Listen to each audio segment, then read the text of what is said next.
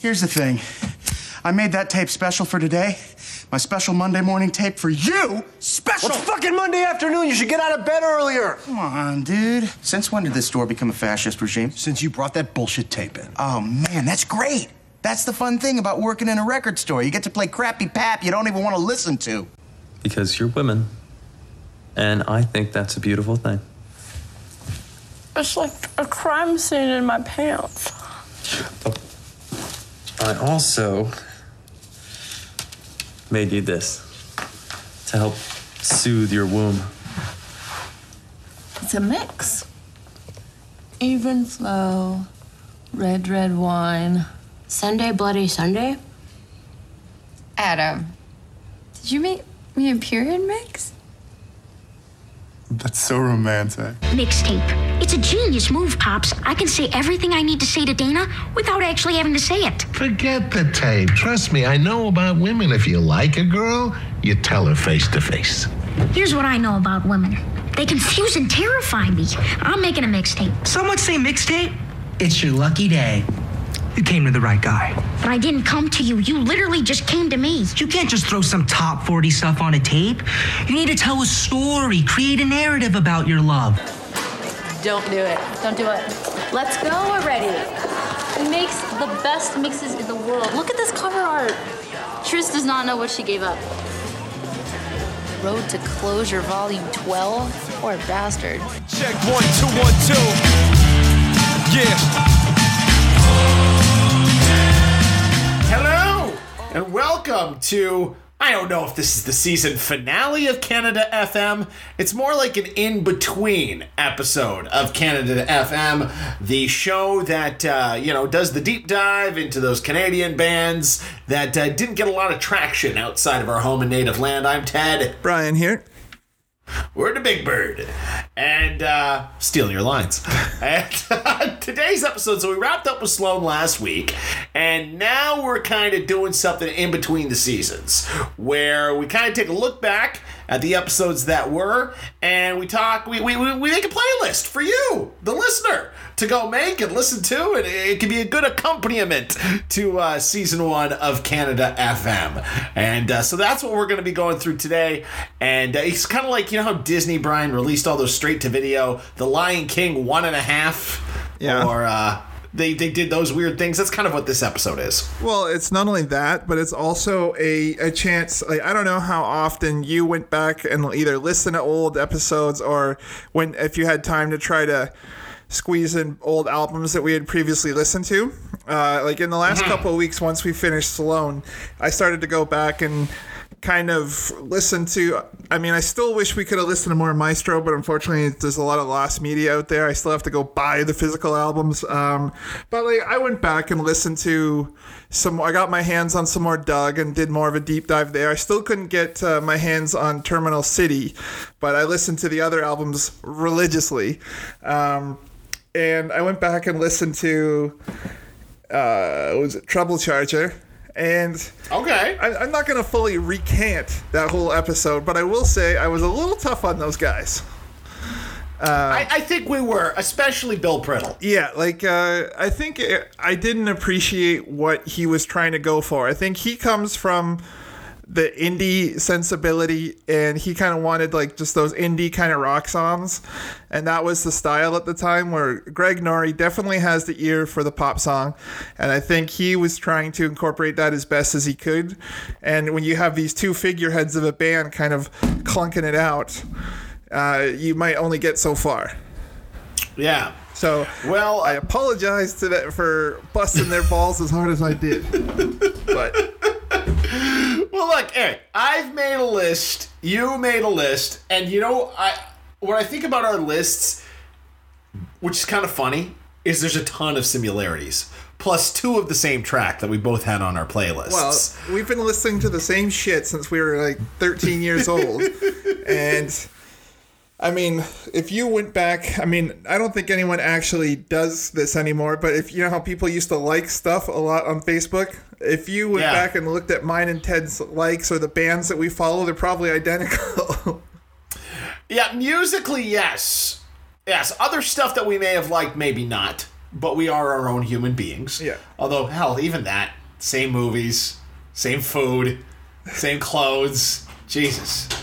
Couple of twins over here. I know if we if I didn't hit such a massive growth spurt, I know people used to make those jokes about us in high school, like you guys share a closet. I'm, I'm gonna have to take one here out of the because we would get the oh they go to the movies together every weekend oh what's up with these two we would get that all the time and I gotta go with the Abed and Troy thing people are just jealous man That's true. not everybody gets a best friend That is true. that's not a luxury everyone has Or- so I gotta feel that there there was some jealousy of uh, of our little uh, kinsmanship Well, not only that, like people who grew up with their best friend, like even like you know, even you living out in Thunder Bay, that distance Uh-huh. and that inability to communicate all the time, that could easily lose friendships. But because we've made the effort to keep in touch and be in each other's lives, obviously, uh, whereas other people, if they were more selfish, would just be like.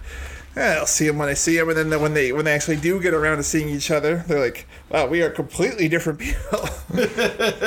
so it's like it's easier to lose touch, but also it helps when you know how people are like you bump into some jagoff from high school and you're like, oh, did you ever see so and so?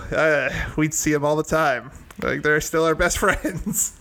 We have not lost touch I at all. love that too. Really? Because I don't hang out with anybody from high school anymore. And I'm like, yeah, same group. well, it's I mean, after high school, there was a couple of people. Like our, our late dear departed friend Malcolm said he was jealous of what we had as a group. Like he had Oh, friends, but not in the same capacity. And even Brandon's wife, Erin, said the same thing. She's like, I only had a couple of close friends. I didn't have this massive group of wretched Yeah. dipshits that we, have. Yeah, a, a lot of people have said that. Uh, that's just it's it's something to envy being able to keep that close group of friends for a very long time, which is something we've managed to do. I'm also not very good at making friends, so uh, the ones that I got, I'm gonna hang on to like grim death. That is true. When we were in our 20s, I was like, oh, I started hanging around with this new guy at work. You're like, what? Who is this new person? Why the hell do you want to make new friends? I can barely tolerate I- the ones that I, I- have. I've just never been good at it. I've, it's it's it's hard. Yeah, that's fair. like, what do you say? You want to come over and play X Men? Not when you're 25. Yeah, it's tough. It's tough. Anyway, the podcast has helped us keep our friendships and uh, our combative spirit, I guess, sometimes, because you and I like to we like to compete a little bit. So uh, we'll throw out our playlists here, and then maybe we'll throw the track listings up on uh, Twitter, and uh, we'll see who's got the better one. I'll see if I can post the links to the Spotify playlist. I got some exploring to do with Twitter. I'm I, I'm still not quite versed to the Twitterverse yet. And but, um, also, it's we sh- we got to make it known that these lists, it's these may not be the best tracks out there that this band has ever done. In my opinion, these these tracks are great tracks that are. If I was to introduce you to someone who's never like an American or an Australian who's never heard of any of these bands, this is a good hmm. introduction to this band. I would- Or I would agree. that- I would- so, like some of the songs that I have, I think might be one of their best songs, but not all of them. This is just like this Yeah. is a top-notch song. I think this is a great introduction to this band. There you go. I, I also I also want to ask you though, when you put this together, how much of it was was for the integrity of the playlist? Like, did you do it all so each track is kind of independent of one another, or were you looking for some kind of flow to it? I well originally I had about two or three songs per artist, except except for Prozzäk and Philosopher Kings and the Ma. I know even the Moffats I picked two songs. Ill Scarlet I only had the one, but most of them I had at least a couple, and I had to whittle from there. So I was going by my own gut, and then I would Okay. the, the playlist like the the Spotify thing was an afterthought, and then the kind of positioning them where I did then I started to be I started to think of John Cusack and High Fidelity about the rules of the playlist and I was like I think these three would be a good grouping and then this would be a good grouping and then from there. See, I had a feeling you'd say that. So, just for the listeners at home, and if you can't find this clip when you're editing this together, I'm going to look like a real schmuck. Uh, let, let's hear those rules from Mr. Cusack, shall we? The making of a great compilation tape, like breaking up, is hard to do and takes ages longer than it might seem. You got to kick it off with a killer to grab attention. Then you got to take it up a notch. But But you don't want to blow your wad, so then you got to cool it off a notch. There are a lot of rules. Ah, there you go. Thank you, John. Thank you. and I, again, I'm going to look like an idiot if you can't find that clip. So. No, no, I'll, I'll find that My, clip. my, my, my reputation is in your hands, Brian. Okay. let's let's start. It's one of my favorite movies, and if I can't find that clip, then I'm just going to fire myself, and you can get a new co-host. but also, I got a lot of responsibility on my plate that uh, I don't want to deal with. so don't worry, your job's safe, Brian. Uh, anyway, uh, let's. Well, okay. What were you going to say before we get into the tracks here? Oh, I was just going to go on a side tangent about high fidelity, but uh, well, the, but I can table that for now. There's different shows and movies have different rules for playlists. Like John Cusack's of the school of where it has to be, you know, rise and fall. Then you got the that doofus Barney Stinson who thinks it's all rise. Yeah, That's that's that's why you got to go with the more reputable pick there. First off, I love how you say John Cusack eh, as, as, as if his, his, this, this, his high fidelity character was this real life human being, and then you say Barney Stinson, who's clearly a fictitious man from a TV show. You didn't say Neil Patrick Harris says this is what you have to do. You you attributed it to the character. Rob Gordon in High Fidelity. Such a average Joe name. Jeez. His middle name is like William. Boring. Anyway. That's why I went with John Anyway. Cusack. Okay. Well, let's let's talk about your our, our track listings here because they're they're pretty similar, including the opening track. So what'd you go with? I went with Losing California by. And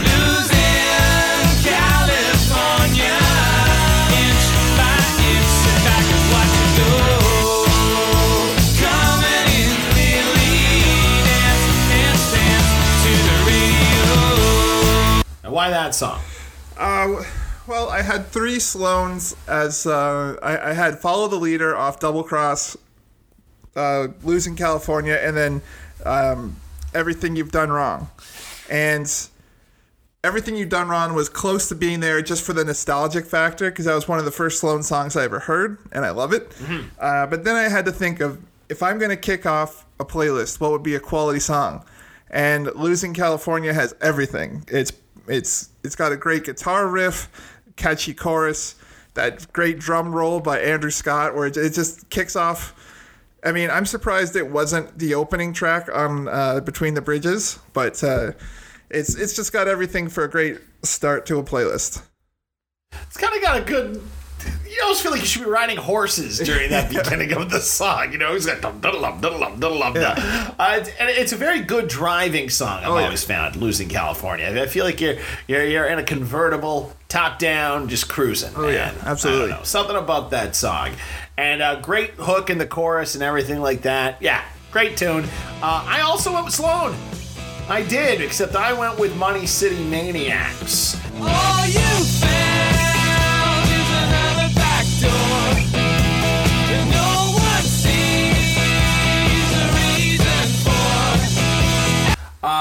Can't go very wrong with that. similar. It's it's so- Sloan's so good good like this. They got so many songs that would be suitable for the opening of a playlist. like Underwhelmed is great for the opening of a playlist. Uh, the Good in Everyone is about to say great that, for the opening of a playlist. They have they've they've found Feels Good Do It would be great for the opening of a playlist. Oh, yeah. Um, they, they they have that way to, to, to, to get just the perfect song for the perfect moment. And uh, I picked Money City Maniacs because it's it's it's the perfect song to kick off a concert too. Oh, you know yeah. what I mean? Slow start, big crescendo, the clapping. In fact, uh, so I was playing it. Uh, my wife and I were working in the nursery that we're putting together for our expectant child, and uh, I was hammering a nail into the wall to hang something, and it was right during the clapping part. So I timed it up perfectly. Well, like I and then I hammered it a little bit too hard, but yeah, I, that's guess you punched a hole through, and then you got to spackle it up, don't you? You're a real No, Tim no, no, Allen. no hole punching. No hole punching. I did have to. I did punch it in too far, and I had to like use Oh, okay. something to pull it out a little bit so I could hang up where I need to hang up. And uh, I'm not good with a hammer. You're a regular man. Bob Vila. Uh, I'm just not. I, I'm more like a regular Tim the Toolman Taylor. Is it whatever I put together is going to fall apart instantly? Um, but yeah, like I said in the Sloan episode, Money City Maniacs, it's it's a perfect song to either start an album, uh, a, a show. If the show's kind of going subpar and they want to get the crowd and, and themselves back in it, it's a great song for that. Or even if they wanted to save it as an encore, leave the uh, the the audience juiced as everyone leaves, uh, like as a closing track. That's perfect for that too. Everyone leaving Well, on a high note.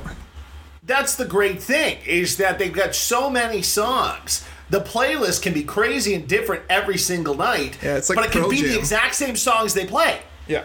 You know what I mean? But they just put them in different order, and you're going to get a whole different musical experience. But in your musical experience with the two Canada FM playlists, they start off the exact same way with uh, with two different Sloan tracks and singles. We didn't go deep cuts either. We went with singles. Yeah, I was Um, originally when I was thinking about this, I was uh, gonna try to shy away from singles, which I think for the most, I think for the most part, mm, I have a couple, but uh, I tried to go deeper cuts. I went with a couple of deep. I got. I made the effort to go with a couple of deep cuts on mine as well. So uh, you know, we have something in common about uh, track number uh, two. Both Doug and the Slug songs. so uh, why don't you go with yours first? Because this was a bit of a deep cut. Yeah, I went with the song um, off their first album, Cognac and Bologna, or Bologna for normies. Baloney. It's baloney. You're baloney. We, we pronounce it like freaks for some reason. uh, I went with the song "Stay with Me."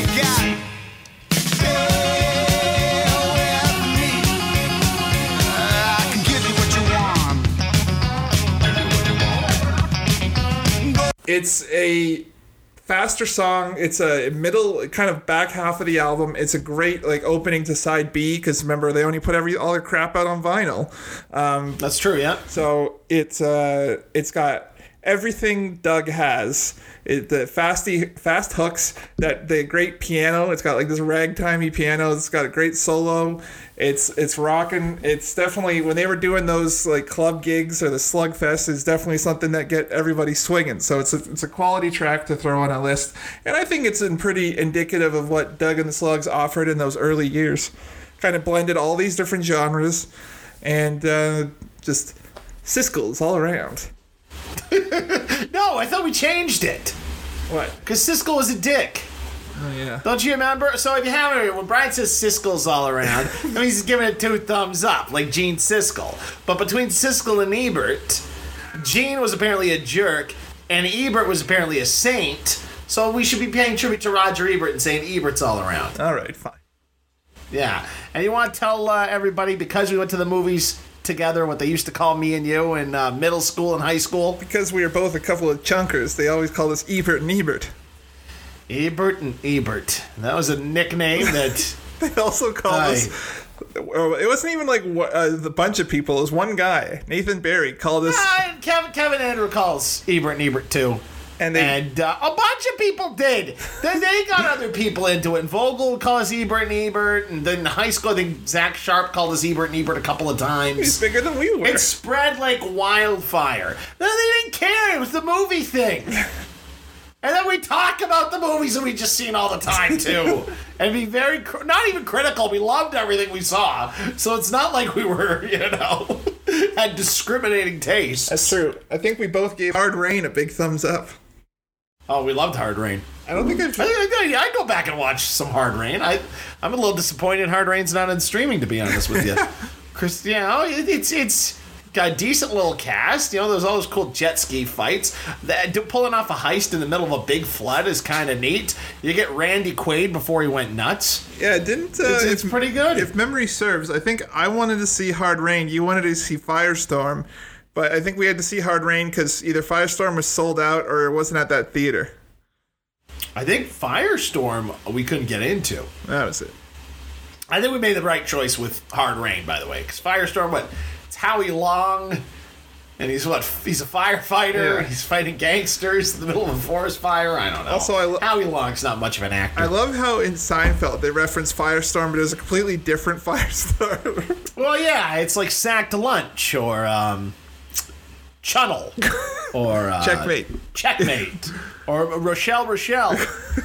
made up for the for the show. Although You know, I- there's a guy on uh, Instagram. I forget his name. But he's made up movie. There, if you can just Google it online, like Rochelle Rochelle the movie, people have made movie posters for all the made up Seinfeld movies. I love how the uh, punk band from the West Coast, the um, ah, yeah, there's a good Canadian band. oh shit, the Isotopes. Isotopes Baseball Club. Thank Isotopes. you. They have a Yeah. song called Rochelle Rochelle. Michelle, Michelle, Michelle, Michelle, Michelle, Michelle.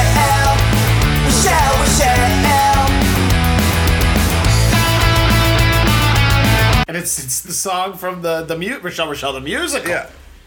I don't know if that would have been in the movie, but it's the big song from the Broadway show. Anyhow, getting back uh, to track number two on our respective playlists, I went with a big hit by Doug and the Slugs, and I went with uh, "Making It Work." Making it work takes a little longer. Making it work takes a bit of time. Making it work takes a little longer. Making it work takes a bit of time. Yeah, that's fair. And uh, the reason I went with making it work is um, I think it plays off of Money City Maniacs well as we're keeping the energy up.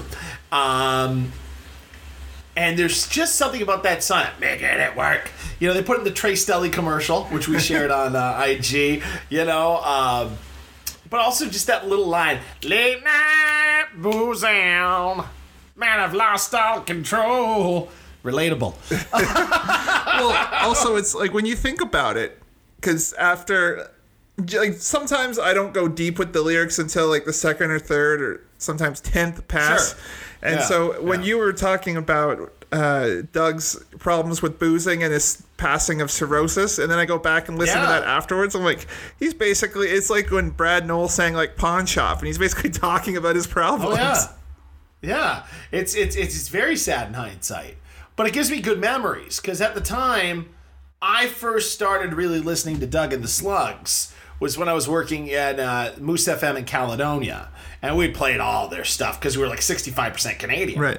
And that was at the time too. We were going to that hip area of Hamilton known as uh, oh, what's that hip? Augusta. Augusta, Augusta Street. You know what I mean? And it was kind of like at that point we had found our our little niche area because we were already too old for um, you know, the place that all the college kids go to. Hess Village.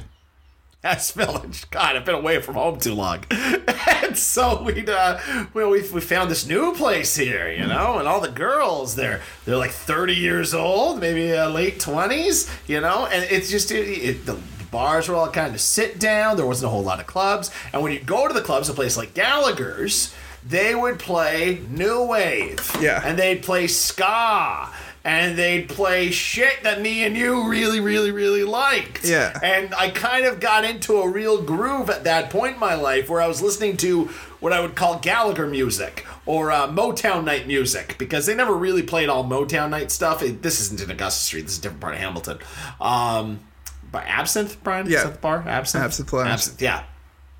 But uh, they, they played similar shit, fun, upbeat, soul music, stuff like that. So I was thinking of like adjacent stuff, and I always thought making it work would fit that mold really well. So whenever I hear that song, it takes me back to, to Gallagher's with you guys and me trying to dress hip and impress women with long, blown out stories that I've ripped off from Norm MacDonald. That was my. Uh, my go-to move, and it, it did not work. You know, it's funny. Uh, last week we talked about my spite problem and how I'd spite people, Yeah. and uh, I think it was one of the last times I was in Gallagher's before they. I think they're closed now, if I'm not mistaken. But uh, Oh wow, okay. I could be wrong. I could be wrong, but. Uh, we were in there, and I had a bit of a cold. I just wasn't feeling so good, and uh, so I was kind of out of it. And there, I bumped into a guy from my high school who always used to bug the shit out of me. He'd make fun of my voice. He said he made fun of me for not having any leg hair. He used to sing this very offensive song about me, and I'll keep Oh, his do name. you want to sing the song? Do you No. want to sing the song? I don't. Okay. All right. I don't know the song, so I can't Oh, it. I thought you heard it. I, I know it enough, but I'm not going to sing it because I couldn't do it justice. It was the, basically well, the song was called "When Will His Nuts Drop." Because I, despite my insane height growth, I was a late bloomer on everything else. Um, laugh it up there, fuzzball. I'm laughing at what douche this guy is. Oh, he's a I'm piece of shit. You. But uh, anyway, he bumped into me at Absinthe, and I was kind of out of sorts because of my cold, and I just wasn't like. I think I only went out because it was someone's birthday, and I was the DD as per usual. So I'm like literally Yeah. sitting in the, on a couch, just not even into it. So I went to go use the washroom to do the splash of water on my face, and he's he bumped into me and he's like, "Oh, it's Brian. I haven't seen you in forever." I'm like, "Yeah, I'll see you later." I completely snuffed him because I had to use the washroom. Oh, I just blew right past Yeah. him. I gave him no time, and even though I wasn't even thinking about it in hindsight, I'm very proud of myself. You are a spiteful man, Brian Last. A very spiteful man. I've always felt that, like, sometimes if I bump into somebody from high school, now it never happens anymore, of course, because I'm up here. Um, but when I have in the past, they're always really happy to see you, regardless of what kind of beef you may have had back in the day. They're, oh my God, it's you! You know, or you say nothing. Yeah. Because it's like, eh, do I know this person well enough to say anything to them? That's always awkward. That's why I love the fact that we're wearing masks now, because now you got the face covered up and be like, hey, sorry, I didn't recognize you with your mask on. Totally, totally avoid the uh, awkward conversation, which I Although, love. are you talking about when they bump into you or me? Because I can't remember too many times people have been like excited to see me. Ah, I don't know. At least with my experiences, All right. I've bumped into people from the past that you know, like high school past, like pretty distant past. Yeah. And if they recognize me, they're usually happy to see me, even if I didn't care for them back then. yeah. And I'm nice back in return because you know they're different people now. I guess. I mean, it depends. Most of the like, I'd say ninety percent of the people I went to high school with, if I bumped into them, if they, if I remembered them, I forgot a lot of people. but uh, oh, I know. Uh, if I if I bumped into them, I'd be nice. It's just a small select few who I'd continue the Brian Last spike candle and keep that flame burning hot. I'm sure they'd see you and be so happy and so sad when you give them the stuff. It's like, wow, how sad is it? It's been 20 years and this guy can't let it go. All right, let's uh let's move on to track three. Uh, what did you have? Uh, or- originally, I had Whiskey Boys by uh, the Payolas. But uh, Well, you can stay as Whiskey Boys by the Payolas because I mean all the other songs. I mean, I, I, here's the thing with Spotify: I can add songs to the playlist. I can't move them around and put them in order. Yeah, you can. My wife says you can. you can. It's very easy. All right, fine. So which one? I'll add it to your playlist right now. For the purposes of the here. playlist, I'm going to add China Boys. But what I wanted, because they don't have it on uh, on the Spotify, was Whiskey Boys. But uh, China Boys is a great song. You got the boys thing going though. yes.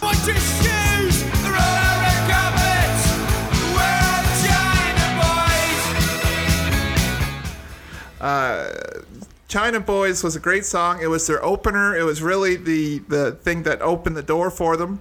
And you know, it's got those thumping drums and the great that bass line and the guitar kicks in and this catchy chorus and it's got a lot of good stuff there. And it, it's kind of um, it keeps the opening three tracks driving, and it's uh it's it's good upbeat power jams, and then uh, usually in a in a playlist by track four or five is when you start to kind of like take the gas off a little bit. So I think it eases nicely into the next song. You know, I uh, I kind of did the reverse play. I, I went, I took my foot off the gas pedal a little bit early with mine.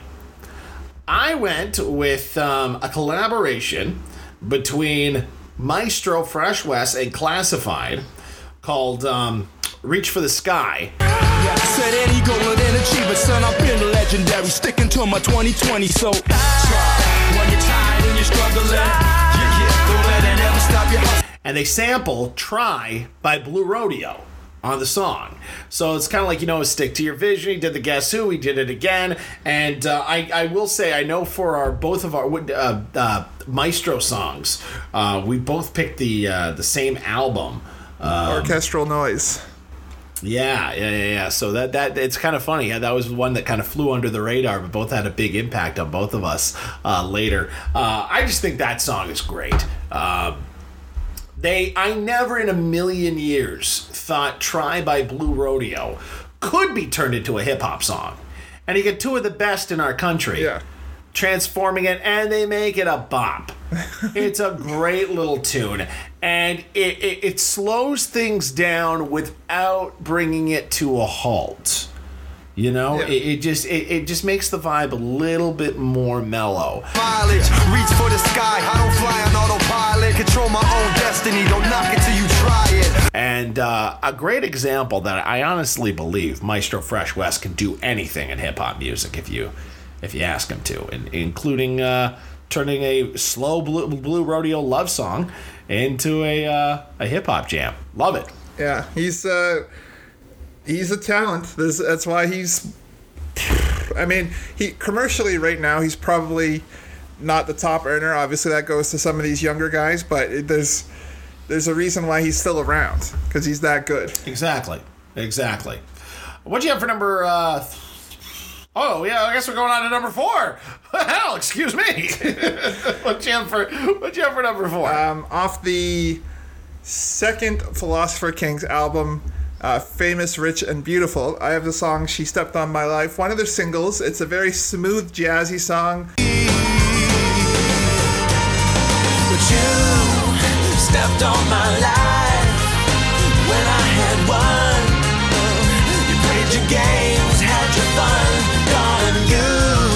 Great swelling chorus, uh, good flex for Mr. Jarvis Church and his great singing. Uh, it, it just, I felt like at that time, I guess it had been a minute since Prince was like really relevant, and no one was doing those types of Prince type jams, and the swing revival wasn't quite there, and like the jazz just was at, at a bit of a standstill, so they were kind of almost this missing link. Now that you, if you think about it, That song does swing. It does quite a bit. Yeah. yeah. You get the big horn section going, and uh, I love the music video where Jar- uh, Gerald Eaton, uh, well, he was Gerald Eaton when he was in the Philosopher Kings. He's figure skating. I don't think I watched the music video. Yes, you to check it out. They're figure skating around in it. It's a good video. Yeah, yeah, yeah, yeah. They, they, they for that album, they, they made their videos uh, quite memorable. Yeah, and that does bring it down. That's a good one too because again, it starts soft. Yeah. And then the big horns towards the end. Very long outro on that one though. Yeah. But it's Yeah. still because uh, it's still good to drive to, or like it's a good walking one because you can kind of get into it. It's uh, but it's not. It's not slow enough that you're just like it takes you out of anything. If you're doing something, it still keeps you kind of like motivated to keep doing whatever. But it's not fast enough where it's like obnoxious. If that makes sense. Yeah, yeah. All right. So with mine, we started high. We went a little higher. We brought it down a little bit, and now we are getting mellow and uh, ooh, ooh, steamy as well. I also went for track number four with the Philosopher Kings, except I went for their uh, first album, the self-titled one, which is an absolute masterpiece. Oh, yeah, it's check this thing fantastic. out. Um, and I went with the song "Lay My Body Down." As uh, was it Doug Judy from Brooklyn Nine Nine would say, this is definitely a it's definitely a smush tune. Or a stable, or a dining room table,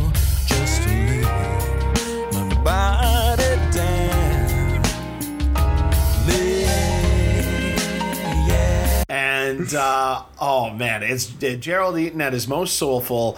Uh, the, the, the you know if, if there was no point at one point I thought we'd go, hey, who's the best drummer? Who's the best this from all the bands that we've lifted? The Philosopher Kings are going to get all of those. Oh, yeah. accreditation, including the best vocalist in Gerald Eaton.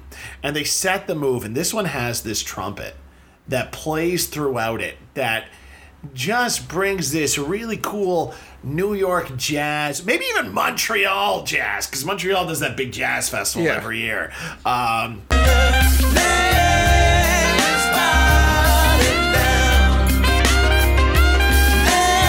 it really captures that from the mid '90s, and it's it's it's it's definitely a throwback, and it's definitely uh, ooh something to play on date night.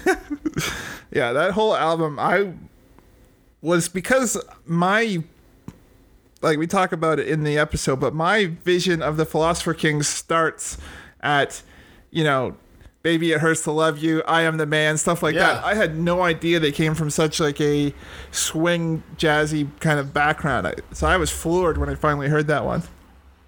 Oh yeah, yeah. It is that you know we, we that's one of my favorite albums by far that we've covered on the show. That self-titled Philosopher Kings album. I've gone back to it several times. Yeah, same. It's it's phenomenal. And I think what takes it up a notch is just because of how surprised I was. Like there's certain Hmm. there's certain Sloan albums and like you know Doug and Doug and the Slugs. I was so surprised with how talented they were and some of the Maestro stuff and uh, but that first Philosopher Kings album was just completely surpassed anything I expected, especially Yeah. from as a first album uh, effort. Normally, uh, some bands don't find their voice till album two or three. These guys just Yeah, jumped right in with a masterpiece. And there there there weren't any EPs. There weren't any uh, singles released or soundtrack appearances. It's just here we are. We're the Philosopher Kings, and uh, we're gonna make you want to go fuck your wife. That's nice. Such a romantic. I'm sure your wife appreciates I that yet. I hadn't cursed side. yet in this uh, in this episode, so I figured I'd uh, I'd break one out. I'd be keeping it clean. All right, what do you got up next? Uh, for my track five, I kind of want to flip it, but I mean, I'll just keep it as is. But uh, so my track five is also a Maestro track. It's the Black Trudeau, and I be the black Pierre Elliott, speaking to my delegates. No time for small talk, inflammatory rhetoric. I'm dead in it. House of Commons know I got knowledge. I think actually now that I think about it, I think it kind of uh, s- slides nicely from the Philosopher Kings because their song builds so much towards the end, and then you got this Maestro song which is also very building. It's very anthemic, and it's also just a great song lyrically. He's just you know some of the references and the things that he drops in there is fantastic. Fantastic. gonna bring up the lyrics on my phone because I was listening to it today, and I was freaking out by some of the things he said. So uh, keep going. Hold on. And also, because that album came out, I believe that was 2013. So he had been going for about 20, 23 years, I think, because uh, that first When Your Backbone Slide, or Let Your Backbone Slide came out in 89, I think. So it was like 23, 24 years. And so after 24 years, things come kind of full uh, circle with uh, uh, Flavor Flav and Chuck being sampled in there with the where he's like uh, saying like Black Prime Minister kind of thing, where it's like where it's like uh, scratched in. Yeah, yeah, I caught that, yeah. when the because you know he started on tour with Public Enemy that first, and then when we watched him do that. Well, I assume we thought it was a freestyle, but he probably had that song fully flushed out at the time. But either way, we saw him do that at the uh, uh, Takes a Nation a Millions to Hold Us Back tour. And we were just flabbergasted, which actually, that album just turned, it had another birthday. I think it was last week. Or oh, wow. So this is the 10th anniversary of when we saw that show. About that, yeah. Oh, there you go. I'm, I'm feeling incredibly old. Because I didn't feel that long ago. No, I don't think it was that long. I think it was 2012. Almost 10 years. Okay. Was that like the day? That was like the day before Labor Day, too, wasn't it? Yeah, I was literally leaving to go back Yeah. to school the next day. Yeah, yeah. Well, here's some of the names he drops. He drops Drake, Little Wayne, Big Daddy Kane, Pierre Elliott Trudeau. Um, we've also got, let's see, Christie Brinkley, Celine Dion, Shania Twain. Talks about both of them. Uh, he talks about the Toonie. He talks about K'naan, um, his high school teacher, Chris Parker. He talks about Stephen Harper, Mick Jagger, Kardinal Offishall, Rob Ford. That was the stick to nutrition line that I loved so much. yeah. Talks about Rene Levesque. He talks about Watergate, Jimmy Carter, Ronald Reagan, Jack Layton. Yeah. That was the one that made me go, holy shit, he got Jack Layton. Black Trudeau, the one you nominated. Was Watergate since I was inaugurated. Negotiated and debated with Carter and Reagan. At the MMVA, spitting bars with Jack Layton. Rivals want to ruin. He worked George Stroumboulopoulos into a line. yeah. He worked George Stroumboulopoulos in there. Michaëlle Jean who was the governor general of the time. He worked her into there. Oh my He, god. uh, it was phenomenal. Yeah. That is uh, an absolute work of art, Black Trudeau. yeah. You know, that should be the new national anthem. I kid you not. You know what I mean? That is awesome, that song. And if Maestro ever makes a run at politics, they should all stand for that song. He should rap it comes into the room. And it's also, it's, you know, Canadian hip hop fans, or uh, sorry, up and coming rappers should really look to a song like that as something to really model after. Not this new shit where it's just. it's just. K Boomer. Shut up. It's just.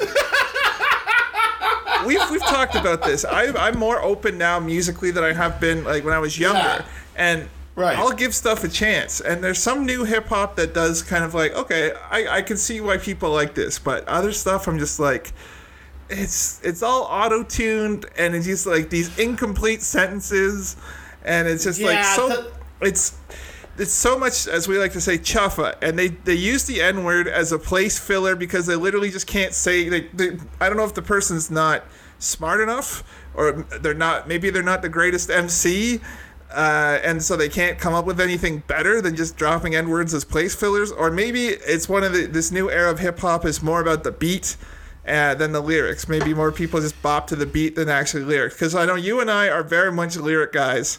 We notice lyrics first Yeah. before the beat Um, We're also it's not it's not even the lyrics. You and I, if, when it comes to our rappers, we like the big voices. We like our Chuck D's and our Charlie Tunas. You know what I mean? We like the people who make a statement and sound unique. Those have always been the guys you and me have gravitated to. That's true. And now the thing, the trend is to pull that all back. Yeah. And sound like you don't even give a shit that you're recording a song. yeah. It's like that's when it's just the trend in music. It's almost like when we used to make fun of uh, our our what we thought indie music was, whereas guys standing ten feet away from a microphone, just like yelling into it Yeah. from far away, and it sounded so echoey and like they're trying to sound deep. We're like, that's not indie music. That's garbage. I know it's not what it actually is. That was just our narrow-minded thought of what it was. But you know, you, you generalize when you're younger. yes, Yeah. Or just when you hate something, you just kind of generalize. But you know what? It, it- it's a trend right now. Yeah. Okay. So hopefully, what what it, it- it's it's like the new Coke, Brian. You introduce a product on the scene, okay, and you know when enough people don't like it, something's gonna come along that's gonna sound true to form. And you're likely going to come in your pants. You're going to be so, oh, wow, look at me being vulgar tonight. uh, you're going to likely get very excited. And uh, you'll have a new favorite. You're So- unbelievably crass, Frank. Um, but yeah, it's there's a reason why Maestro's been around for thirty odd years, and we're still talking about him. And these mumble trap rappers are going to be forgotten about within the next three years. Or We'll they're see. gonna, It- it- or I think it'll find it. It'll find its own place. I think is where it is. Yeah. I don't think it's going to go anywhere. I think it's just going to find its own place. Um, it'll find. I think it's. I think the stuff like mumble rap and trap is going to be more in lines of like a kind of techno and stuff like that. Whereas the more true to form hip hop is going to have its own place as well. Right. There's a place in the sun for everybody. You know, you could have made that rhyme. There's a place in the sun for everyone, but you ruined it. I'm not a rapper. It's more I'm barely. A, I'm barely a speaker. Anyway, Anyway. what's your number five? I don't know. My phone closed on me. Hold on. Oh, too good for a piece of paper? So my number five. All right. So we had it going big, then we brought it down. We really mellowed it out. Now we got to bring some punch back into it. So the track I chose was I went to the payolas and I chose "Reach for the Sky," and I believe this was either used as um, it was either the opening track or the start of the second side of an album. But uh, no, no shit. I didn't use "Reach for the Sky" because that's not a song. That's a social Hold on, I distortion wrote Reach song. for the Sky twice. No, I wrote I wrote Reach for the Sky twice because I wrote it for um Maestro. And then I wrote it again for the payolas. Hold on. What song did I actually use for the payolas? It wasn't hammer on a drum. Or no, that's, no, it wasn't that's the Hand on a. Drum. Um, it was in a place like this. There we go. In a place like this. That's the one I used.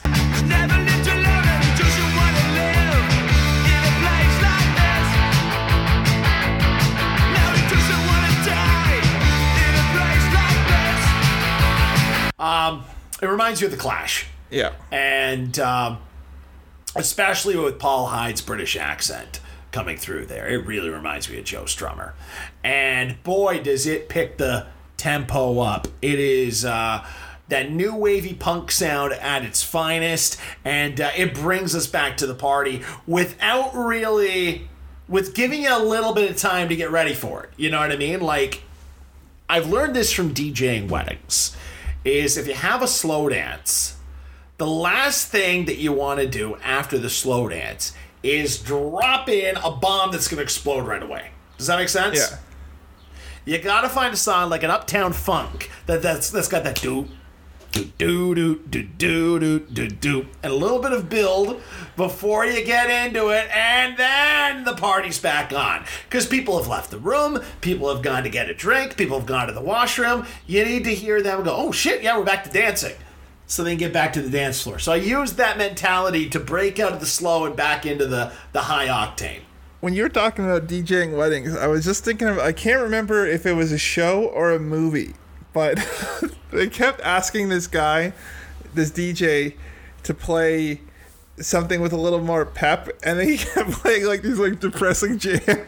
That's from the goods. right. The Don Ready. That's- That's, that's Craig Robinson again. This is the second time we mentioned Craig Robinson in like uh, 20 minutes. Yeah. Hey, DJ, this place is about to pop. Why don't you throw on some Charlie Daniels? Good call.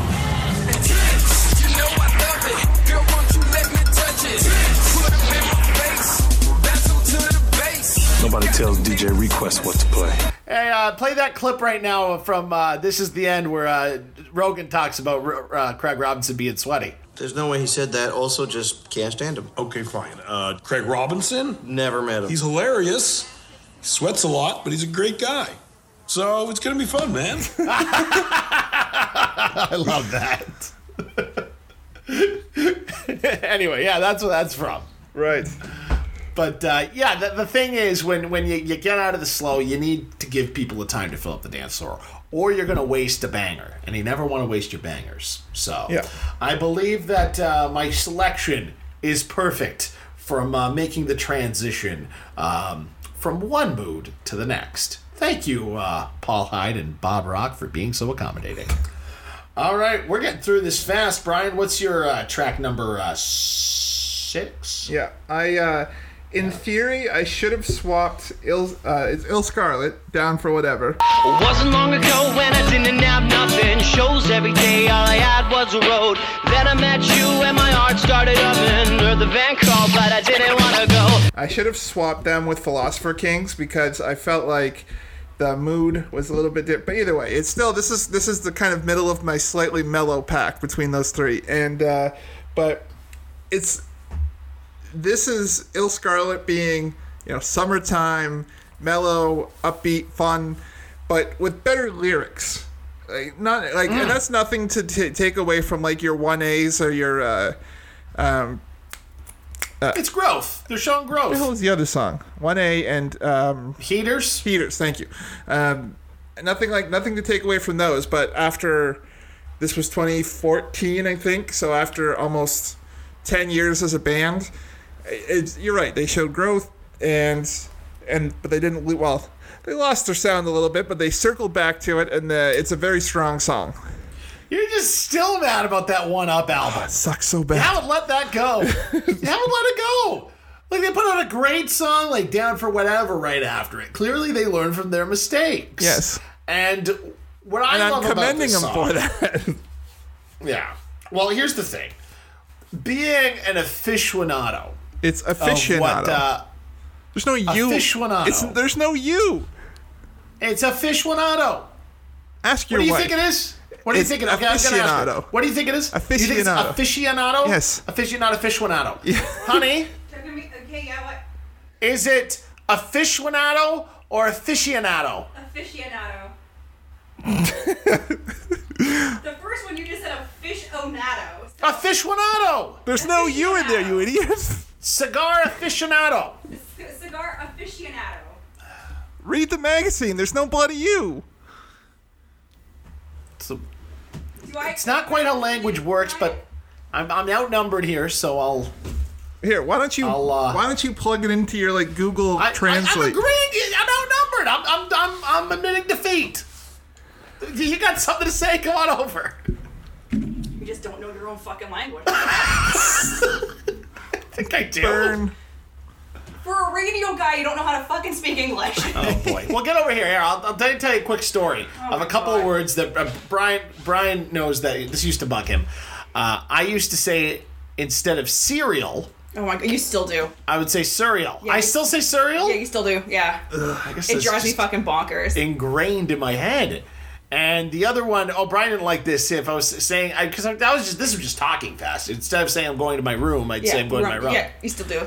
I still do both. Yeah. You sound like an American saying rough. Brian says I sound like an American saying rough. Yeah. Sometimes I wonder if that's like just because like you grew up around Toronto or whatever, and you have like a larger American influence. I do have a very big American influence. But I, I just honestly think that yeah, your how you pronounce words and your accent isn't really Canadian. That's it's it's. I like to say it's neutral. I would, but yeah, though that's the like American accent. People get taught that accent, and you have it. Yeah, there you go. That's right. That's not a compliment. How is not a compliment? It's not an insult. It's kind of the thing where it's, it's you know you work hard not to have an accent and uh, you have this neutral tone. Is it? Ask her if I Can't have teach an an old accent. dog new tricks. Brian's got an accent, right? yeah, Brian has an accent. Yes, he definitely has an accent. Yeah, Brian sounds Canadian. You don't. Really? I thought I I sound sounded Canadian, Amer- more don't. American than Ted.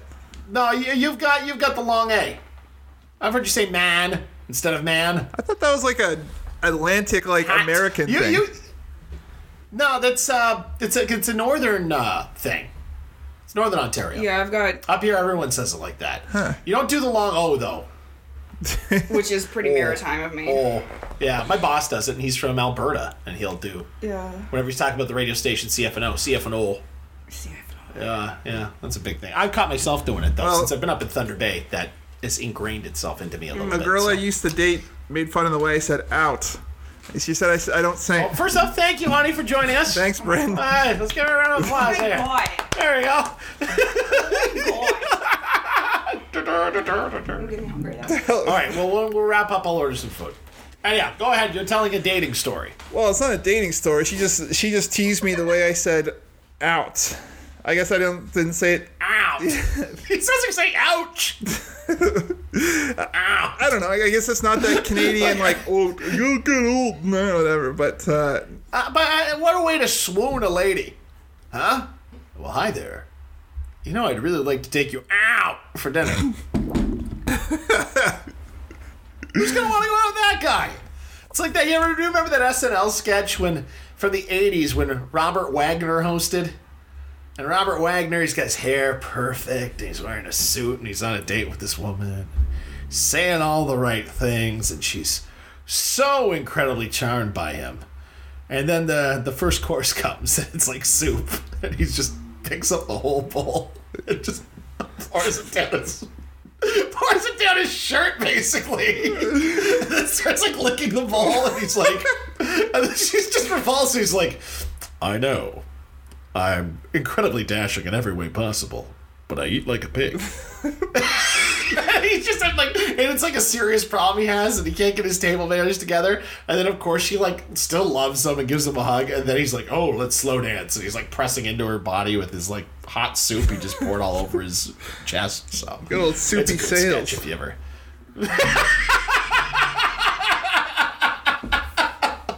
Only a few people would get that reference. classic comedy fans. But in terms of your point about who Anyway, uh, way back, yeah, yeah. who you're like who would who would like that being like asked out like that people from like new york and new jersey they'd be like hey listen here we're gonna go out on a date we're gonna get some pasta like oh that's like just that's probably how they all just yell at each other I'm sure they try to clean it up a little, but they're trying to. So, hey, you over there, come over here. Want to oh, go for some meatballs? I gotta go for some meatballs. Come on. I'm sure they cleaned it up a little. It's not gruff all the time. I don't know.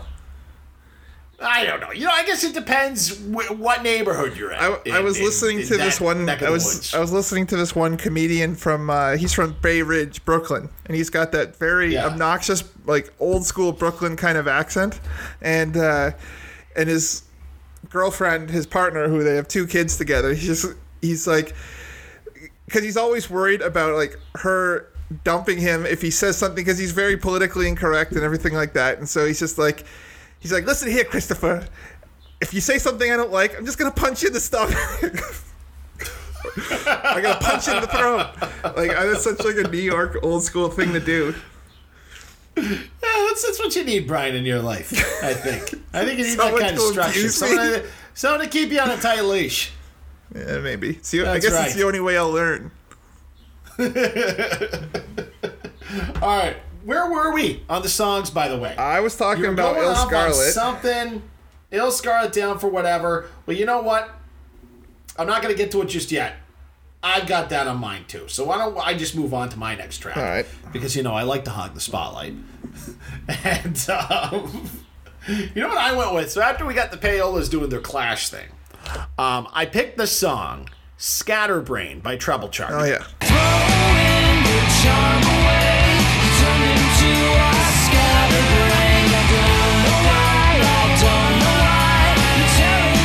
And um, it's off of the uh, Maybe it's me. album. Maybe it's me album. The one before they really shifted over to the pop punk sound. Yeah. The Wide Awake Bored. And I like those two. Those last two albums, I think, better than all of the indie rock kind of thing. But Scatterbrain is this weird little gem on that album where, without being too pop, they kind of found a happy place that I think, had they stayed to without getting too commercial, could have could have kept the band going. Right. Um, Greig Nori sings in a bit of a different kind of voice. It's the softer tone he had at the beginning of Treble Charger. It really works well. Um, the guitars are really, really driving without being too poppy.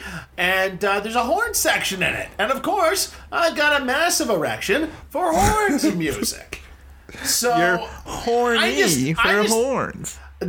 this was, you could say that. I'm a real horn dog. It's hot. Um, it's hot in my apartment. All right. I'm running low on material. but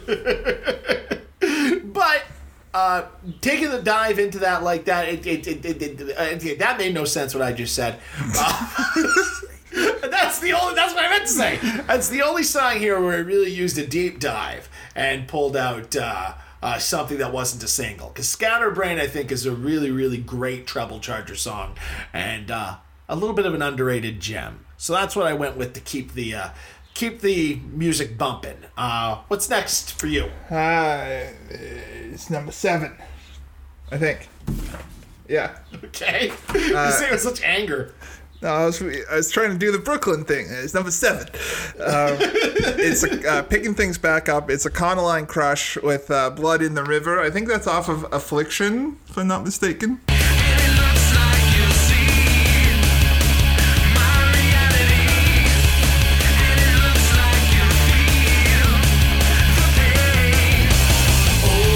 Um, Okay. but I listened to this one today. Yeah. I, uh, It's a it's it's a great driving song. I feel like that really is where the classic Econoline Crush song sound, sorry, really picked up. And I thought it without songs like this one, it wouldn't have fed into the great, you know, banger of an album that was The Devil You Know. So I thought it was a good uh, Hmm. bridge into that new world, and it's, it's catchy, and it's it's got the industrial, it's and it's uh, but it's not too dreary and downer. That was a really good pick, that one. And I think that that one, out of all the songs that you picked for your playlist, best achieved your goal of how would I introduce this band that no one's ever heard of right. to Econoline Crush. And I think that one is the perfect song to put out there to someone who has never heard Econoline Crush before. Hey, this is what this band is all about. Yeah. And you can kind of encapsulate it in that tune. Yeah. So, uh, well done. Oh, thank you. Well done. Oh, there you go. Uh, up next, I know this is one along with uh, Down for Whatever, but I'll get to Down for Whatever when I get to that. Uh, this is the other song that we both had. And, uh, you know, I think I gave it a. What did I give it a C? When we did our podcast episode, this song. I think we said C plus. Got aficionado that I am. There, I got the extra syllable in. Scaficionado. It's not hard. You're you're like really, you're really drawing this out. Oh no, my phone. Maybe I'm bitter at being proven wrong on the podcast. But it happens weekly. Uh, it's t- twice. It's happened twice. Um, anyway, um, I went with the Moffatts and saying I love you. Saying I love you, it's the hardest thing to do. And if I ever do, girl, I'll always be true. because that's their version of a ska song. It's got horns in it. Uh, I believe it's Scott Moffatt who sings that one, isn't it? Yeah. Sorry. Yeah, I could be wrong. And, and Scott was the one I, I, I was shitting on bad when we did the episode. Yeah. Dave was my guy. Scott was the one I was shitting on. But now that I think about it, I think it is a solid ska effort. And it's a good song for a nice sunny day. And here's one thing it's an earworm. It gets in your head. Yeah. Because I was singing it the other day, and not only it's it's one of those weird ones that can kind of pair up with another song. So you know what I was doing? I'm sitting there listening, it's in my head, I'm like saying I love you. It's the hardest thing to do, America, America. Oh, this is you. That's what happened, and then how the America's Funniest Home Video stuck in my head. I think So I think I've been listening too much of the the 500 podcast because lately, no matter what song I start to sing, I, I could start Yeah. singing that, but then I start pulling the Josh Adam Meyers and just start going like ski bop doo ba da ba dee, whatever the hell I'm singing. Scooby bop. And uh, yes, yeah, nice bops you do at the beginning. I remember one time because you know you know how Jam gets me a little riled up for his uh, him dissing on uh, you know reggae music. Well, actually, before you finish that story, do you know why? Remember how I told you we were going to get a shout out from them? Do you know why it got cut out by accident? Well, yeah, because didn't they cut out? It was part of the rant he did against 311, and they're like, enough of this. And he was like 15 minutes. He just went on bitching about 311, and they, I think Morty Coyle's like Teddy and Brian wouldn't like this. And, uh, I don't know if it was Got rid of 15 it. minutes, but it was getting, as Morty said, strenuous. But anyway, getting back to that, uh, there was the My Morning Jacket episode, and they've got uh, the, the album. I believe it was Zero. Is that the name of the No, album? Zed. Zed. I knew it began with the Zed. Um, it was on the Zed album, and it's a really cool little reggae tune. Yeah. And uh, so Josh is shitting on this is my least favorite song on the album, and then he goes, starts off good though. It's got a nice Motown bopski do. and because he said that, he won me back. I was like, ah, I can't stay back. You know, if I ever, if I ever got to meet Josh in person and and we talked about reggae, I mean, if you don't like reggae or like white people doing reggae, you know, that's your prerogative, like Bobby Brown says. But um, to say that white people can't do reggae, it's like, listen to you telling me I can't do something because the color of my skin. That is racism at its finest. Thanks, uh, Jeff Anderson from Clerks 2. All right. Uh, but yes, uh, the other question I had for you. Mm-hmm. So, you know, I was having that issue with uh, Saying I Love You and the America's Funniest Home Videos theme song. Yeah. Do you have any that jam together in your head quite a bit? Like two songs that you start off thinking about one and it turns into another?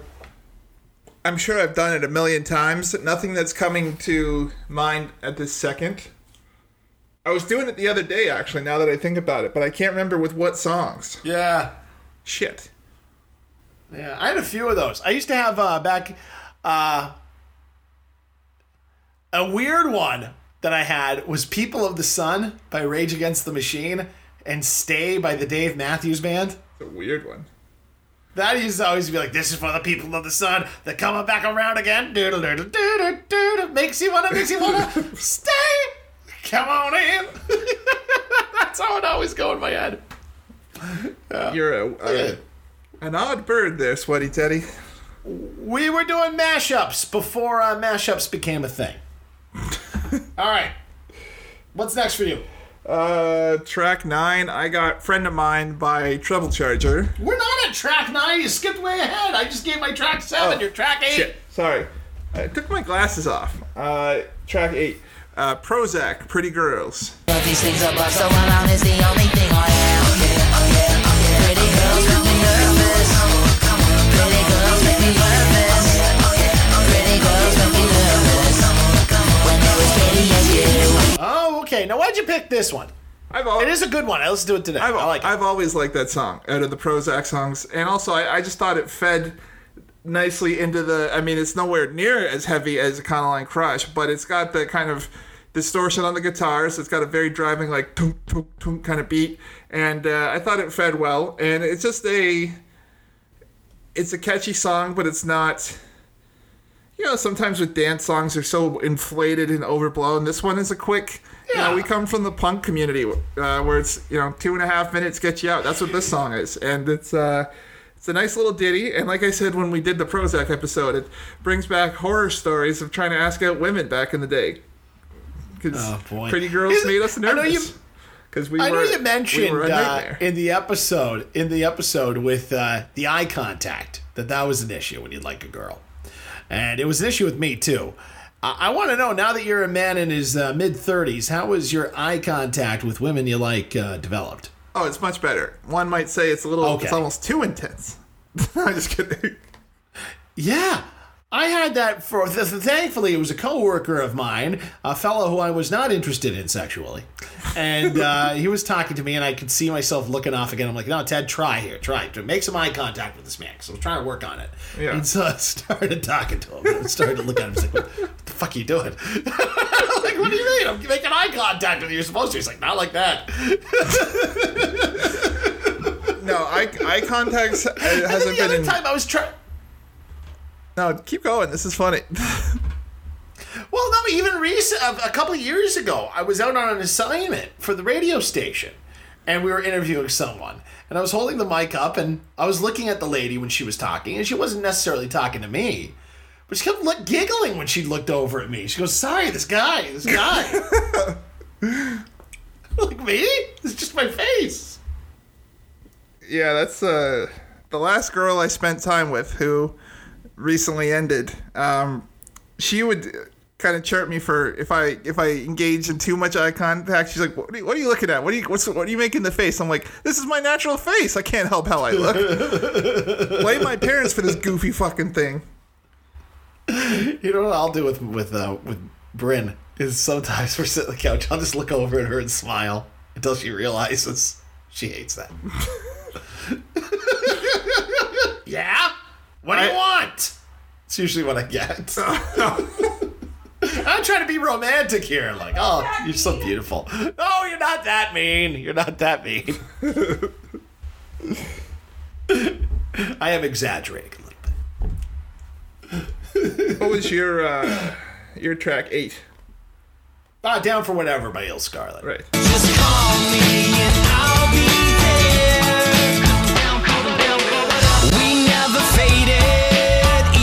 Things got complicated.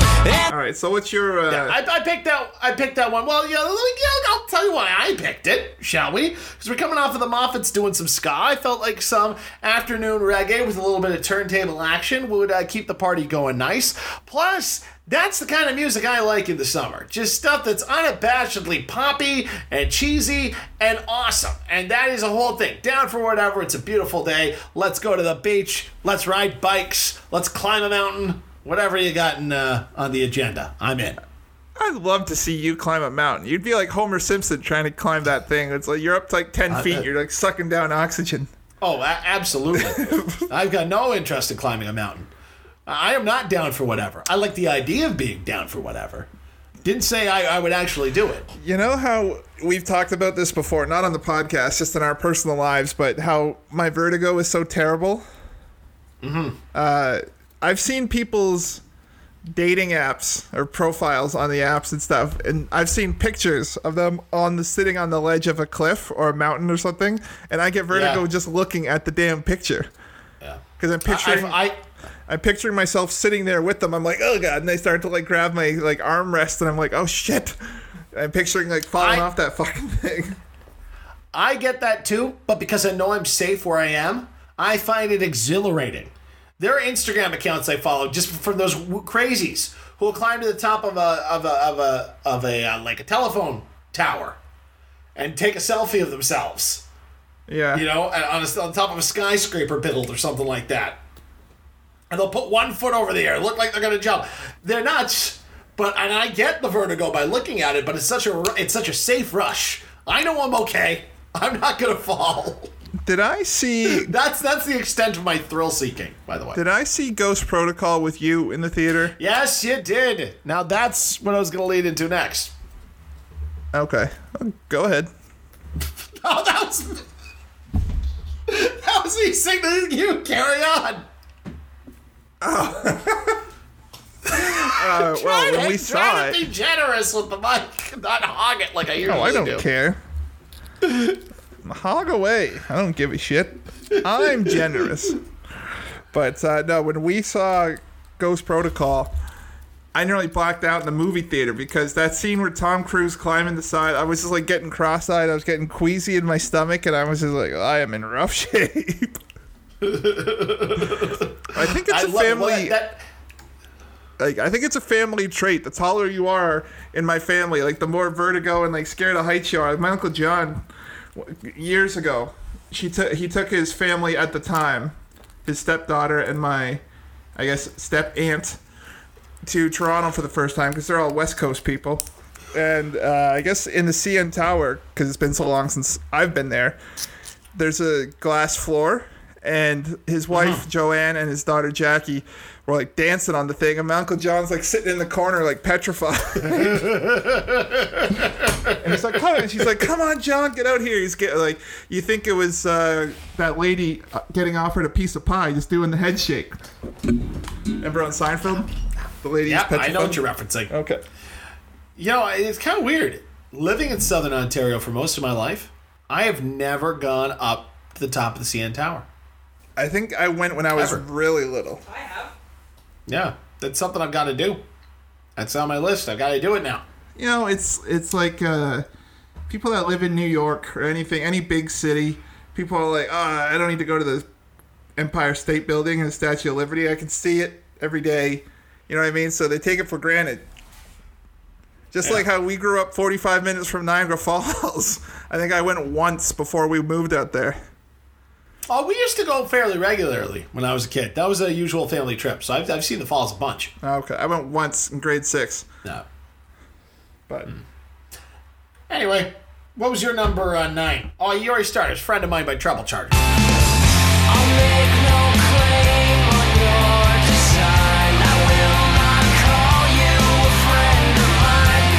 Tell us, tell us why. Well, I knew I had to throw. Just to be fair, I had to throw a Treble Charger song. Boy, look at you. You, you. you just said, you just said, I think we're too hard on Treble Charger. Now you're acting like it was some chore including No, no. them on this playlist. No, no, I'm saying if I wanted to make like my 10 favorite songs, I could have easily bounced Treble Charger out for like a second Sloan song or a second Doug and the Slug song. But to be fair, Right. obviously I had to put them on. And I think this one uh, towed the line of kind of being true to their indie roots, uh, indie rock roots, and still having the pop sensibility because it's still a very catchy, bouncy song. I just, I think they would have benefited from just slightly better production. I think to really bring up the punch. I don't know what it was. Maybe that's what they wanted. I don't know. But because I remember before we went on to record this episode, both you and I were talking about those first two albums, just the production level and everything just sounded like even take their vocals out of it. Just Yeah. everything just like and they're like, you know, the, people sing how they sing. You can't help that. But everything just It was, the- it was, I think, yeah, we, we call it jangly. yeah, very but it's just- jangly. it was also Yeah. just like very like mixed, funny, and so it just sounded very Yeah. humdrum and just unimpressive. Because you know, like I, I referenced the Weaker Thans in that episode. Like all their albums are very punched up, and uh, they, he sings the exact same way. You can't blame the vocalist. it's all in the production. But Yeah.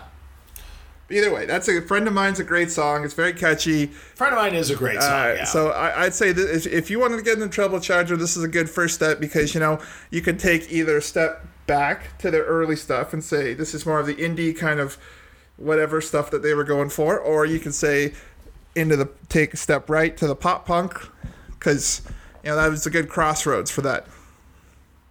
I will say, it's if we could give one more little uh, salvo to Treble Charger. Um, I think I was pretty hard on the song "Red" when uh, we did the Yeah, episode. were. I like red. it's it's grown on me since. Priddle did a good job on Red. All right, getting to my number nine. Um, I went with Prozzäk, and I should mention that yeah, Philosopher Kings. bro- We have ten tracks on these uh, playlists. We only did nine episodes because Sloan was a two-parter. So we each took a Philosopher Kings and a Prozzäk just to kind of space things out. And uh, I went with from their third album, Cruel Cruel World, which has a totally different vibe to it than the Yeah. other two albums. I went with um, How Beautiful, which is this nice kind of afternoon, channels the 60s. Yeah. It's very Sloan like. Just listen to the words I say. How beautiful it is to love you all the time. Oh, how beautiful it is to know. Oh yeah, very And power pop, very bouncy. Yeah. It could have been a Sloan song. And it slows it off slows it down an octave after the illScarlett. And uh, the British accent that uh, Simon sings uh, on it, um, it works. It works really well. It's like we're listening to Hermit's Hermans. The Herman's Hermits? Is that Yeah, it? Herm- Herman's Hermits? Herman's Hermits. Or the Turtles or something like that Yeah. here. You know what I mean? We're really getting to that, you know, sunny day 60s vibe. Yeah. And I am here for it. um, Cruel Cruel World was, for me, that was an unexpected gem. Yeah, I absolutely. did not expect that at all when we were going through the Prozzäk. Excuse me. Jeez, that's a, it sounded like someone was rolling dice. it sounded horrible. Get your get an X-ray or something like that. I think you knocked something loose. I'll knock something loose on you. Get five of these where you sneeze. All right, what's what's your last track? How, how does how does this Brian playlist close? So I close it out. And the closers, the closer's important. I close it out strong with the Moffatts. Okay. You close it out with saying "I love you," huh? Yeah, because it's uh, you know things with the uh, with you know uh, Econoline Crush, Prozzäk.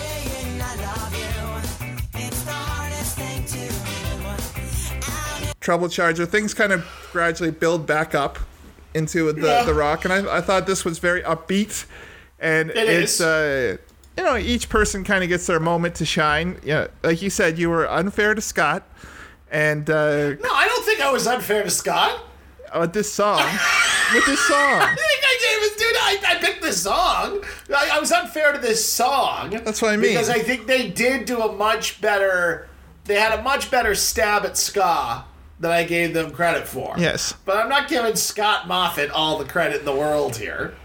Dave is still the better singer and should have been the full time lead singer that. Well, that's why, like, if I if someone if someone liked the Mo- or wanted to get into the Moffatts, I'd say you know, um, well, I guess the perennial introduce you to the Moffatt song would probably be "Girl" or not "Girl of My Dreams." Uh, what's the one with the video that I get ranty about? Girl of my dreams. It's where you don't like his jacket. No, no, not that one. The the the one where All their videos suck. the one it's the first one, the first single. Uh, oh, I'll be there for you. Thank you. I feel like that would be a good introduction to the Moffatts. Like Yeah, okay. that that would be the best one. But in terms of like for me, fun and upbeat and it closes up the little playlist strong. I go with this one. Yeah, see, I know that we gave. I I, I know in the podcast, I definitely said that the sub submodality songs from their second album were um, were a lot better and a lot more polished. I'd probably introduce them uh, someone who hadn't heard. Well, first off, anyone I like, I just wouldn't introduce to the Moffatts. Heyo, heyo. I'm kidding. Uh, but I'd probably actually go for a first uh, walk around the park there. Uh, bang, bang, boom. It's probably what I actually Okay. probably would have taken. Yeah. Yeah, you really like that a- song. I and uh, walking behind. I like that one a lot. Yeah, too. that was good. Yeah. So what's your number Uh, ten to close it out? So I, I had to change it up. So initially, when I did this, I knew that some of the songs I knew going in. I knew for Econoline Crush, I wanted the song "Emotional Stain" from the first album, Affliction. uh, just because it is a groove, man, and it's metal, and there's an organ in it, and it's hard rocking. And then it came time to actually put the list together and how it would flow. I just couldn't find a spot for it. Just the integrity of the playlist. I just couldn't work this one in. I couldn't make it work.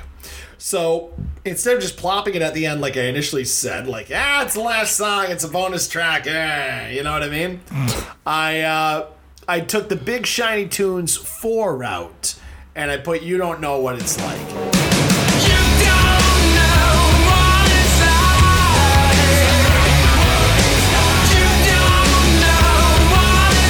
Just because it's a great song, the marketing for that was genius, and it closed out the that Big Shiny Tunes album that it appeared on. And uh, really, once we slow down with the Prozzäk a little bit, and then this is kind of a slow one, but it has that big. It leaves you wanting more. I feel like, and Right. I feel like the last track on an album should leave you wanting more. Yeah, it's uh, so many times.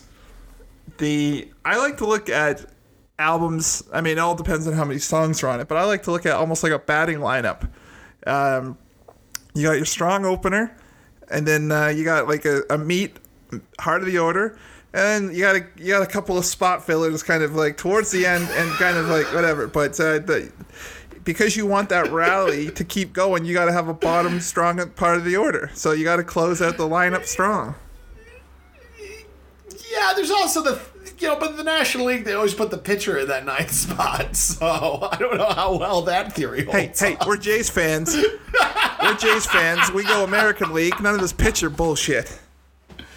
Did I ever tell you? So, um, because we came from the school of you know uh, interleague play and all this, the difference between the rivalry between American League and National League just isn't there anymore in baseball, right? And uh, I remember when I worked at Parry Sound. This was just before I left. Um, just being sour and bitter at the Royals after they beat us in the ALCS. And I was going off on the Mets. I was cheering for the Mets. and Go Mets. And, uh, ah, last night was a rough run for the Mets. All Blue Jay fans should be cheering for the Mets. Some guy calls me up and he goes, I feel your pain, Ted. But listen here. The Royals beat us fair and square. It should be American League. You should still be cheering for the American League. I'm like, no, I'm bitter at the Royals for beating us. I'm not going to cheer for them. He goes, no, American League loyalties. I had never heard of this, but I guess for some old schoolers, there's still American League or National League uh, loyalties out there, which I didn't even realize. Yeah, there, I've, I've heard stuff like that where, like, you know, you get these longtime Phillies fans or Braves fans that would never even pay attention to anything going on in the American League. Yeah. Unless, I mean, yeah, I don't even think, cause especially look at Philly. The closest team around them is uh, the Mets and Yankees. But uh, if the Phillies aren't in it, I could see them just not giving a shit. Because they don't want the Mets to win out of pure uh, Yeah. Rivalry. And I, I, they couldn't root for New York in general out of rivalry. So they won't give a shit about the American League. There you go. Yep, that, that's where their Yes. uh, interests are uh, concentrated. Speaking of 2015, did I ever tell you what I did when we got knocked out? When the Jays got knocked out? I was sitting No, in my what'd you do? apartment. I had this plastic kind of like crappy fan. I literally just picked it up and smashed it. I was Jesus. so mad. I because I was so mad. It was one of those like it's like watching anytime count the thousand times the Leafs have been eliminated, and it's always like these really death by a thousand cuts. So they just like play so sloppily, and it's just so exasperating to watch. Yeah. By the end, you're just like you're more just drained and sad. You're not as like angry. Um, except for this year, I was so mad. but um, with that Jays one, you were just hot and bothered because they like they there's no reason they couldn't have won, and they just couldn't cash it in. And so I was so I was just so agitated. I was just like, ah, I just smashed the fan. Had Goins Goins caught that ball in game two, they lost to the Sun. and he actually caught it, we win game two. If and then we go up then we're then we're in the driver's seat. Three I guess it's yeah, it's three two going into game six in KC. And if Ginger Lincoln doesn't stick his glove over the fence to give Zobrist to Cheapy on the home run, Yeah. if a rain delay doesn't happen that totally rattled Osuna, Yeah. and if the umpire doesn't change his strike zone in the ninth inning out of nowhere, we win that one too. And we would have beaten the Mets easily. Easily would have beaten the Mets. Ah. Although I will I say know. this, yeah, I know I know you're a Jays fan first, first and foremost, but when Yeah. we were kids, you were uh, this diehard Cubs fan as well. And then as the years rolled yeah, on, I like I like I like the Cubs once the Expos left. Because remember when I was really young, Yeah. I liked the Expos almost just as much as I like the Jays. In fact, there's a few years I like the Expos even better. Um, but uh, then when they left, I was looking for a new team. My dad had always been a Cubs fan, so I got on the 2003 Cubs bandwagon. I'll totally admit it was bandwagon, but I was in it to win it for the Cubs that year. And uh, hey, Steve Bartman. I'll never forget. After that Bartman uh, play, he was, Ted was sitting on my couch, and then it was Bartman, and then the ball sprung out of Alex Gonzalez's glove, and then if Like Bing Bang Boom, they lost in it. there. Yeah. Bing Bang Boom, they lost that game. Or I, I don't even think we we saw. I think you went home, but uh, you came to my door the next day for school so depressed. like, I think I closed the door was- in your face for a minute. I was like, "Oh, get out of here with this shit." Because I knew they were going to win Game Seven, and it was done. It was done. That was the momentum, and they killed it. The Marlins, they killed it. And poor Bartman. Maybe that's another reason why I wasn't too big on the Cubs after that. It wasn't like ah they lost, they're a bunch of losers, but it's the way they treated Bartman. yeah, that's fair. That They like, treated him horribly. especially when you think uh, you you watch those clips about how many people were going for that ball, and Everyone was. yeah. Every single person was going for it. He just happened to be the guy who, who was who Moises Alou got really mad at. yeah, he's just pointing at him. Maybe it's because there was a Melvin and a turtleneck. I don't know, but uh, Yeah, he's the least threatening looking guy. I can, uh, you're pretty big. And, yeah, I don't know. You got some weird tattoos. You might be spent time in prison. Not you. Uh, you with the turtleneck and the headset. yeah, you. Oh. But what's funny because problem with you. In, after the Expos left, and that like the Cubs, your Cubs fandom was very easy to dwindle. Like when we went to on those Pittsburgh trips, you would get all jazzed because we took the little ferry over, and uh, you were you were enthralled by the game day experience and the better stadium. So you're like, "Ah, this, is, uh, this is my National League team now. I love how I said this once. I said this in the euphoria of being on a ferry, looking at the Pittsburgh, and I know you're thinking Pittsburgh skyline. What the heck is this guy talking about? No, no, the Pittsburgh skyline at night on the ferry is actually quite beautiful, nice. especially with the stadium in the background. Yeah. It looks great, and we had a beautiful night at the ballpark. They put on a great show. And I really just enjoyed myself when I was there. So I said to Brian and Jake, I said, uh, I'm thinking maybe I'll switch over and become a Pirates fan. I say this one thing 15 years ago, and the two of you haven't dropped it. You've been on my back about this ever since. hey, hey, for better or for worse, our National League teams have not dwindled. I mean, yes, there's seasons where Jake is not as in it, or there's seasons where I'm not as in it, just because whatever reason. I haven't had cable, so it's been hard to pay attention to the Phillies for me, but I, I do what I can. Uh, Jake coaches a lot, so it's hard to pay attention for him, but uh, he has never But look at this way, look at this way. But the Jays I will always come really. first. I the Jays are my team. I don't really have a National League team. Uh, I'd like to see the Padres do well this year because they've got a great team and they've never won. And they've got those cool brown uniforms, so I'm kind of rooting for them this year. But really, I have my Jays, and then I have the team that's closest to me that I'll go see a lot of games of. What right now is the Minnesota Twins. So I would actually say the Twins are probably my second favorite team. You because can't have I'll two go to go see American them. League teams. They're not my team. The fucking Jays are. I've only got one tat- team tattooed on my body. I know. Jeez, is this a sports cast or a music cast? Okay. Jeez, we've got way off the deep end in sports. Somebody's gonna post this on YouTube and do the thing they do with Boar. Uh, the Boar. Bill Burr. Where you ever see that in the comment section? It's like skip to 9:05. That's when the sports talk ends. That's all I do. You, you can end the episode right here in uh, two hours and 15 minutes. That's when their sports talk begins. Oh, anyway. That's our show, everybody. uh, we're gonna post this. Uh, we're doing, a, I think, an off-topic episode, and then it's gonna be into um, season two, and we're gonna kick it off with a bang, a Blue Rodeo, bang. Yeah. Yeah, that's how we're gonna start things. I'll tell you what. I'll give you guys a little teaser as to what the first five episodes of season two are gonna be, because we might change. I know we've already made one change uh, later on, but here's how we're gonna roll this year. We're gonna have we're gonna start big with Blue Rodeo, 15 albums worth of music, so that might be a two-parter. Up next, the first lady of Canada FM. Uh, we probably look like a bunch of sexist pigs that we hadn't covered a band with even a female member. But we are going to cover one of my one of the best voices in Canadian music, Amanda Marshall, in episode 2. Episode 3, we're going to return to the hip hop. This band got bumped from season 1, the Swollen Members. That's going to be a fun one. Uh, episode 4, we're going to go old school for some April Wine. And by popular demand, episode 5, we did the Moffatts. Another kid band, Serial Joe.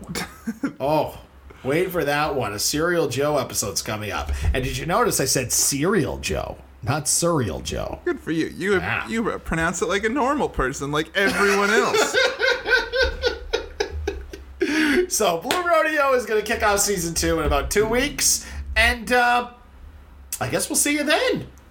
And uh, do the social media stuff, Brian. uh, Canada FM, Canada F1. Let can- people know where they can find us on social media. That's what I'm saying, you jackass. Canada FM on Instagram. The screen froze. I'm sorry. Canada FM one on uh, Twitter. I don't know Sorry, why screen- it made me put one, but uh, uh, Canada FM pod at gmail.com. Give us a five star review on Apple if you listen on Apple. Uh, as Ted likes to say, we are five star men. If you've seen It's Always Sunny in Philadelphia. See if you can find the clip of uh, Dennis Reynolds saying that from It's Always Sunny. Put it in here. Uh, I'll find out if you found it or not. Anyway. And uh, yeah, if you have a band that you'd like think we should tackle, email us canfmpod at gmail.com. Or if if if you're instead of just cowardly posting in the uh, Apple Music saying these guys suck, if you want to email us directly so you can put a name to the to the abuse, you can email us. Um, you know, I was going. Has anyone done that yet? Not yet. Are we popular enough to people just Probably going, not. "Ah, they suck. Probably not. But you know, I was thinking about it because I have to edit these things, and uh, I know you listen after I edit, and if need be, give me notes. But I was thinking about what we can do. I mean, obviously, some people have chirped us about going off, literally off topic too much. Uh, That's what we do. A couple of our friends have Sorry, that's the podcast. a couple of our friends have chirped you for bringing up Wikipedia too much. Just ima- just say for the sake of argument you do proper research. Just to, just leave Wikipedia out of it. Whether that's all you use or not, don't mention it. and a girl I dated, I don't think she listens to the podcast, but she told me last summer I used the word like too much, and I'm hearing it a lot more when I edit. So I'm th- moving forward in season two, I'm definitely gonna try to stop using like as like a filler while I try to collect my thoughts. I'm gonna try to speak directly with precision with my thoughts and not kind of be like, oh, like like like like like, like, like I'm having a seizure. So that's, That's my season two resolution. that's my yes my goal for season two. All right. My goal is to keep staying gold, pony boy. Stay true. No, I'm, I'm going to try to get a lot less tongue tied because I've noticed I'll rush or I'll laugh while I'm talking and it'll come out as just garble. So if I'm going to say anything, I'm going to try to be concise with what I say. Here's a tip for uh, you. Enunciate a lot better. Here's a tip for you: when you print it off at work, you know, increase the font. That might help you from getting tongue tied. I can see the words just fine. Uh, there's a printer that was the printer issue um, was at work. Someone from work's gonna hear it. I'm gonna get in big trouble. I read it off the script. It screwed up the center of the page, so all the words were jumbled in the center. So that's what it was. Are you sure that's what All he right. said? I'm sure, Peggy. He enunciates very well. Ted Wasana's on. All right. Uh, that's the end of this episode. We'll catch y'all uh, for an off topic next week. And then we're going to be jumping in to season two with Blue Rodeo. That should be a joy and likely a two parter. But we'll catch you then. A lot of Thanks. Bye bye. Yeah.